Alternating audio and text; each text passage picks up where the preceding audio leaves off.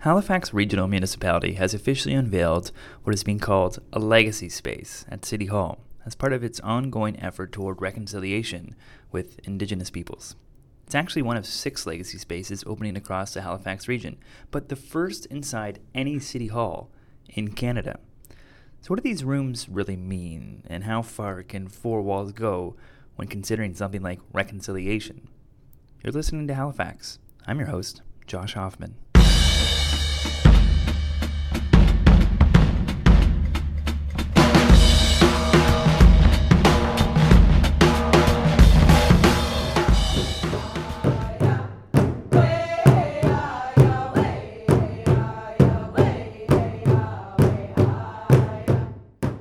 On Thursday, October 4th, an otherwise normal looking boardroom on the first floor of City Hall in Halifax took on an entirely new meaning. This legacy space represents the legacy of residential schools in Canada. It also represents a safe area for conversation and to gain accurate information about Indigenous history. It was an emotional day last week.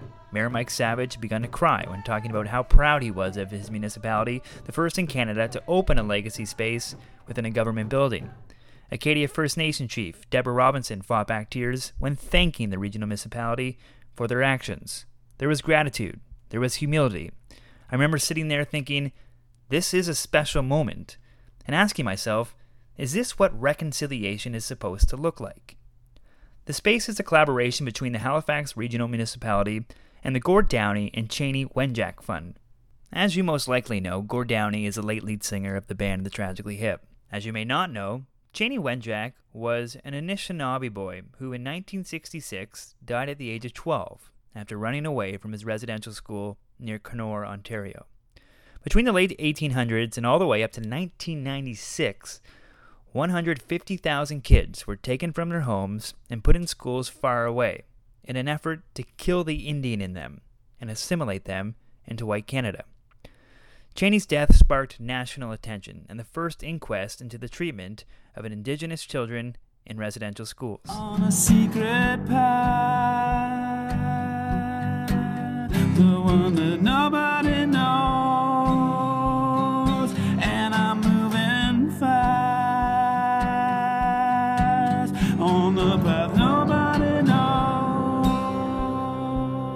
Secret Path is a 10 song album and graphic novel by Gord Downie and Jeff Lemire. Each song is a chapter telling the story of Chanie escaping from Cecilia Jeffrey School and trying to walk to his home in Ogoki Post, some 600 kilometers away in the December cold. Chanie never made it home. During his last months alive, Secret Path was a priority for Gord Downie. He wanted desperately to bring attention to the horrors of residential schools and their lasting effects on those who attended them and their families.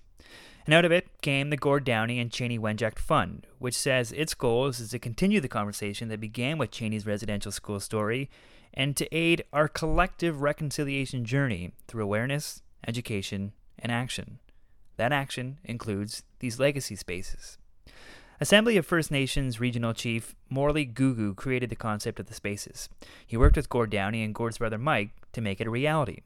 However, Chief Googoo will tell you it was a creator's idea who simply gave it to him. I think it's the God's work, to be honest. I sat at a restaurant, li- literally asked for a piece of paper and pen. I knew at Barrington Street Steakhouse there is two rooms, one called the black room and the other one the red room. And I asked the owner walking by, uh, would you consider naming one of those? I have a great big idea. After I wrote down the idea on a piece of paper, I started calling randomly people across the country. Um, here's my idea is there anybody that knows Gord or the Wenjack family? And honest to God, six call, I got a hold of Charlene Bearhead, who was uh, working with the Truth and Reconciliation Center in Winnipeg. And she said, guess what? I'm talking to the Wenjack family and Downie family this afternoon. Chief Googoo believes there's just really not enough talk happening between Indigenous and non Indigenous people in this country. He feels part of it is people are too afraid to say something that might be politically incorrect. But he explains these spaces are here so we learn about each other and our different cultures in a judgment free environment. Coming into a legacy space in a legacy room, people know they come in here open minded, you know, to learn. So it's not positioning, you know, because very too much th- those conversations end because people are positioning. So having a legacy room is a safe place. If I accidentally say Indian, it's okay. You know, keep talking, keep asking, and it may be Cree in somewhere else. Dene, they ask you to relate to them. You know, uh, Mi'kmaq in this territory, and it's so important for that people just are comfortable to ask questions. And so there's a gap there. You know, we didn't learn it in our school system. I'm glad the kids in the education program now are learning about residential schools, but we just don't need to know about just residential schools. We need to know about our communities right now, where we're going, how we are positive contribution to society. You know, no longer we're not the Indian problem. You know, we're great success communities there.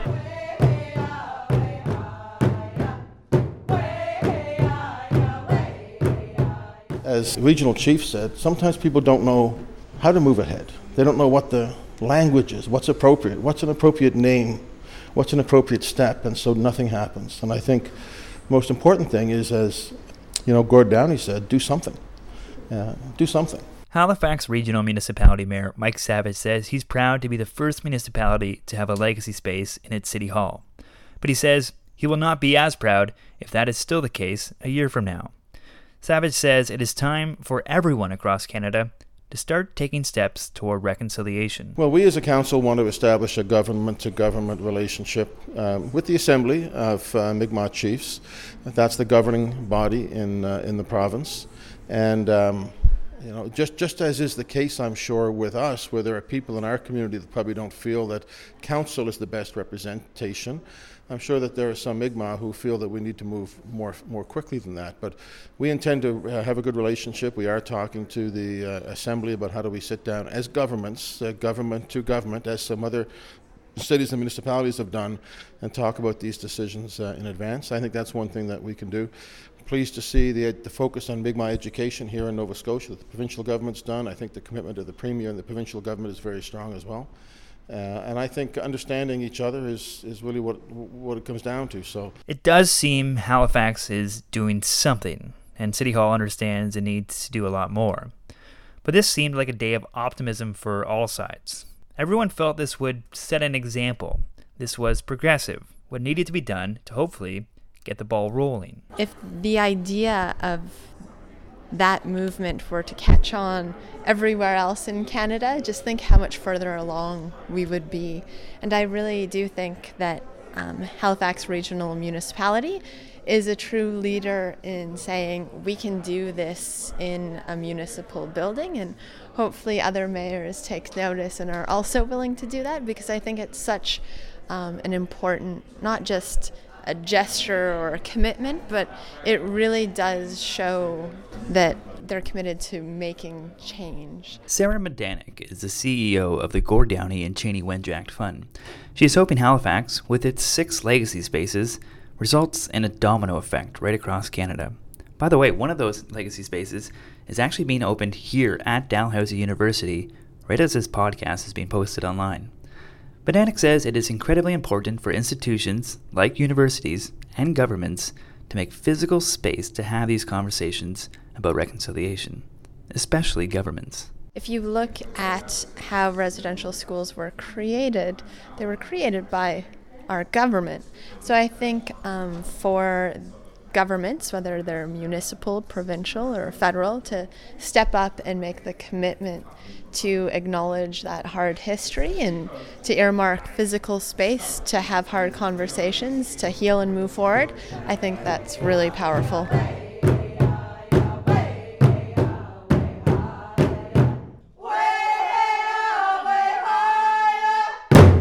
So, what's next? For the Downie Wenjack Fund, Midanik says they're going to focus on putting more legacy school programs in classrooms across Canada. They have already reached 500 classrooms in this country.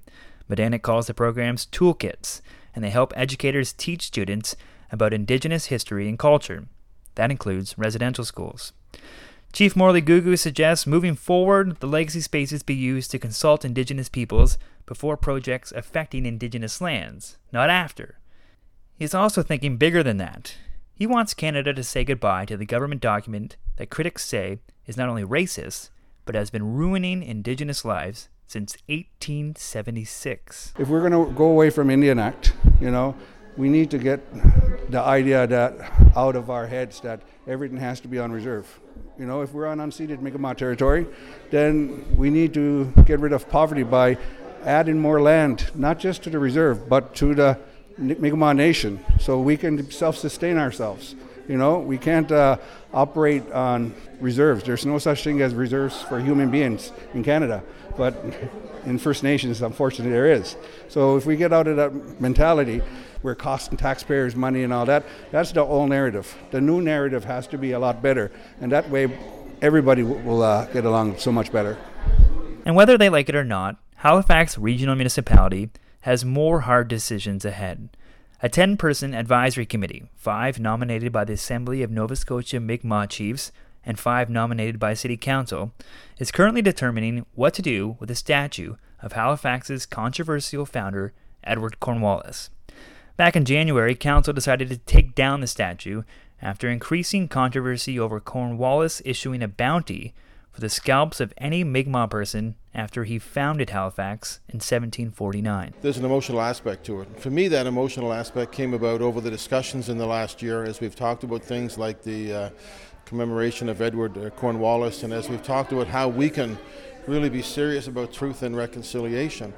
That I have, like most Canadians, not had a full education of history. It's been very one sided. And I don't think it was meant to be. I had great teachers. I love history. But we didn't hear the Mi'kmaq side of the story.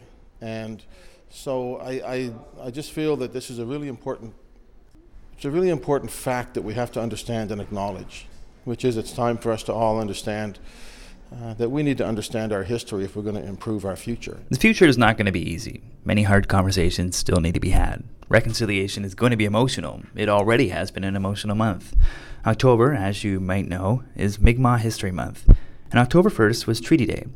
There was a special Mass at St. Mary's Basilica in Halifax that day, and the Archbishop knelt in front of the congregation that included residential school survivors, and he personally apologized for the Church's conduct at Nova Scotia residential schools. It was a big deal. Gord Downie asked us to do something. What can you do? Well, you could start by going to these legacy spaces. Some things are starting to be done, but it's still a long road ahead. However, if the enthusiasm and the optimism that existed last week at City Hall can be sustained, and we continue to make room for reconciliation, the future maybe won't be that far away. I'm not gonna stop.